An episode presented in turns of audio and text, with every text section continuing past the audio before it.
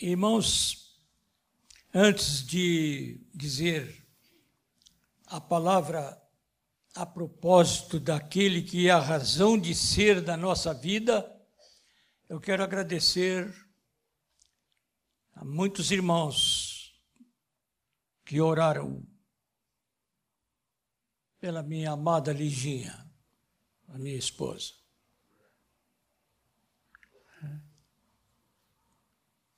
Tivemos um, um tempo, inclusive, ausentes aqui da nossa congregação, por força da enfermidade dela, mas agora ela está aqui conosco.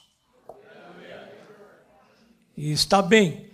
Eu, às, às vezes, brincando, eu digo para alguns que me perguntam pela, pela Lígia, eu digo, ela já voltou à cozinha. E dona de casa, quando volta para a cozinha depois de uma enfermidade, é porque está bem. E eu posso garantir que está mesmo. Está bem mesmo. Muito obrigado aos irmãos queridos que têm orado por nós. Os irmãos podem abrir as suas Bíblias em Deuteronômio, capítulo 29. E Deuteronômio é no Antigo Testamento mesmo, viu? Não, não haja dúvida, não saiu de lá. As coisas encobertas, diz no versículo 29, do capítulo 29, as coisas encobertas pertencem ao Senhor nosso Deus, porém as reveladas nos pertencem a nós e a nossos filhos para sempre, e para que cumpramos todas as palavras desta lei. A verdade é que nós não temos uma tendência legalista entre nós e não estamos pensando na lei apenas o que está escrito na Bíblia. Porque a lei foi cumprida completamente por Jesus e é nele que nós confiamos. Amém? Mas esse amém eu não aceito para mim, quanto mais para ele. Amém? amém? É, melhorou. Ainda não está bom, mas melhorou. Eu estou mais com as expressões no culto que tivemos hoje dos nossos jovens vindo aqui à frente, porque foi assim que nós começamos há 40 anos. Muitos de vocês não têm nem ideia do que foi o início. E eu não vou contar o que foi o início, porque aí vai eu tomar um tempo que não, não devo tomar. Eu estou aqui para exaltar o nome de Jesus, aquele que cumpriu toda a lei por nós. E se eu dissesse só isto, teria dito tudo que era necessário. A tarefa da igreja não é descobrir as coisas encobertas. A tarefa da igreja é esperar naquele que cumpriu todas as coisas que estavam encobertas, Senhor Jesus.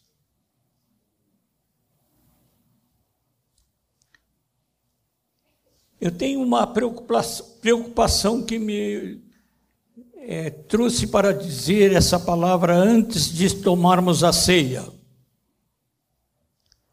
Minha preocupação é que nós dizemos que a nossa tarefa é proclamar o Evangelho. E é. Mas como é que nós vamos proclamar o nome daquele a quem nós não conhecemos bem? Você conhece o Senhor?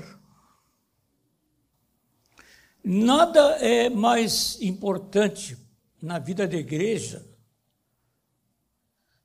agora, especialmente neste tempo do fim, quando nos aproximamos rapidamente para o dia da volta do Senhor Jesus, do que proclamar o Evangelho. Eu me alegrei muito quando vieram à frente algumas pessoas que foram recebidas agora. E o que eu estou dizendo não, não, não é para tornar negativa a questão do número das pessoas convertidas. Mas eu me pergunto se a igreja está consciente de sua responsabilidade de proclamar o Evangelho. Tem uma palavra que está na língua original do Novo Testamento que aparece por todos os lugares como um substantivo, como um verbo, como um adjetivo, que é a palavra querigma, que quer dizer proclamação. E sempre o Espírito Santo registrou na, no Novo Testamento a questão da responsabilidade da igreja de proclamar o Evangelho, de anunciar o querigma. Jesus é o Senhor. Podemos dizer todos juntos? Jesus é o Senhor. Vamos dizer de novo, mas um pouco mais acentuado. Jesus é o Senhor um pouco mais acentuado: Jesus é o Senhor. E não há outro.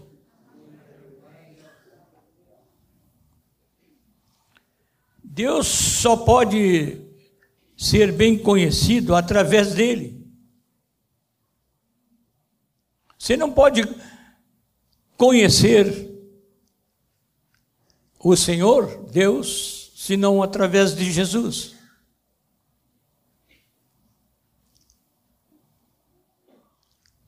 Não é por profunda meditação, não é pelo, não é pelo acúmulo de conhecimentos que recebemos no nível natural. Você só pode conhecer verdadeiramente a Deus por meio de Jesus. Podemos aplaudir o nome dele?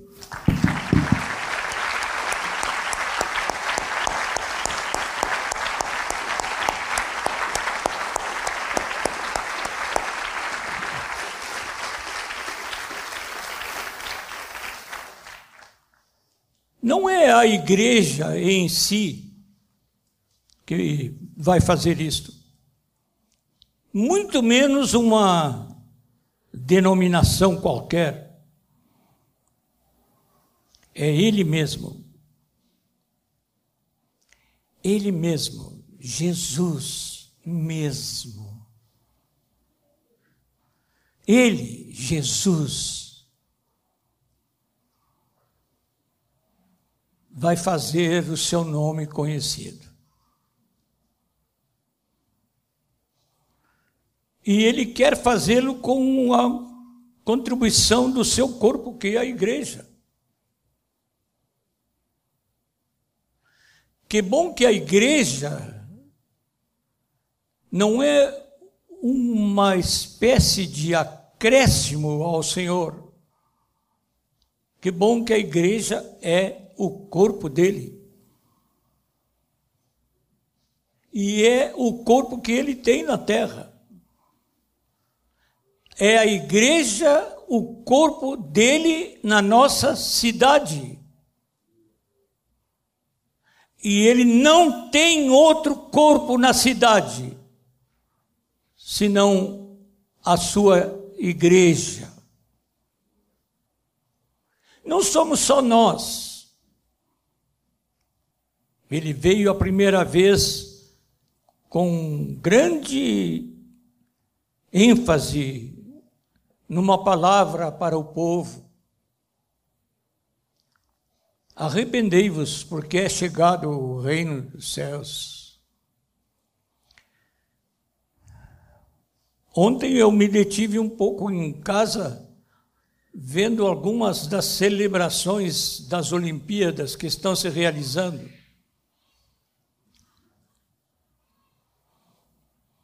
Fiquei impressionado com o, o, o entusiasmo daqueles que acreditam nesse tipo de comunicação. Mas eu pensei assim: quanta gente junta sem ouvir uma palavra do Senhor. Vocês sentiram assim? Deixe-me ver. Foi? Sentiam isso? Se, se vocês não apreciaram a, o início da Olimpíada, não perderam grande coisa. mas certamente vocês, se tivessem prestado atenção no que foi feito, vocês teriam lamentado que nenhuma vez foi citado o nome de Jesus. E a responsabilidade também é nossa. Às vezes nós pensamos que nos ausentando, nós estamos dando um bom testemunho.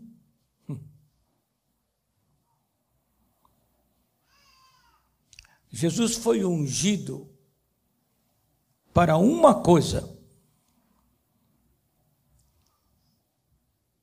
E ele já cumpriu uma parte do que ele veio fazer quando ele nos encontrou e nos salvou. É bom você cumprimentar quem está ao seu lado e dizer para o Senhor: Obrigado porque tu tomaste esta vida para ti. Pode fazer isso.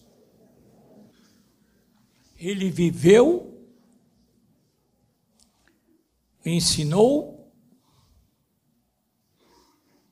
curou e morreu e ressuscitou por nós. Era o que o Pai queria. Jesus pediu uma coisa lá naquele jardim de dor, de sofrimento, de angústia, ele pediu ao Pai: se for possível, passa de mim esse cálice. Todavia, não se faça a minha vontade, sim a tua. E ele teve que beber daquele cálice até as últimas gotas, por amor de nós. E nós? não nos dá uma certa dor vendo multidões e multidões correndo, lutando para ganhar o aplauso de outras multidões, sem ninguém para dizer-lhes que Deus as ama? Nós temos uma descrição a, que eu quero deixar para os irmãos antes de tomarmos a ceia. O grande mistério da piedade. 1 Timóteo capítulo 3, versículo 16. Evidentemente, Grande é o mistério da piedade. Aquele que foi manifestado na carne foi justificado em espírito, contemplado por anjos, pregado entre os gentios, crido no mundo, recebido na glória. Nós confessamos a Cristo assim. Nós cremos em Cristo assim. E, e nós queremos seguir a Cristo assim. E confiamos que Ele tudo fará que nós não podemos fazer. Amém? Amém? Eu vou convidar os irmãos para nós, antes de tomarmos a ceia, aplaudirmos o Senhor Jesus, que está aqui conosco.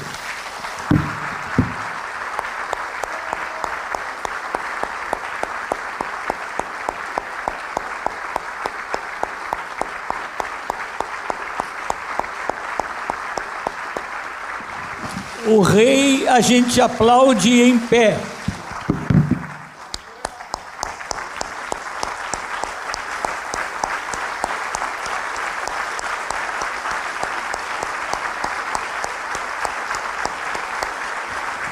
Bendito és tu, Senhor Jesus, que estás aqui conosco e nos deste a alegria da salvação e nos sustentas e nos mantens nesta fé.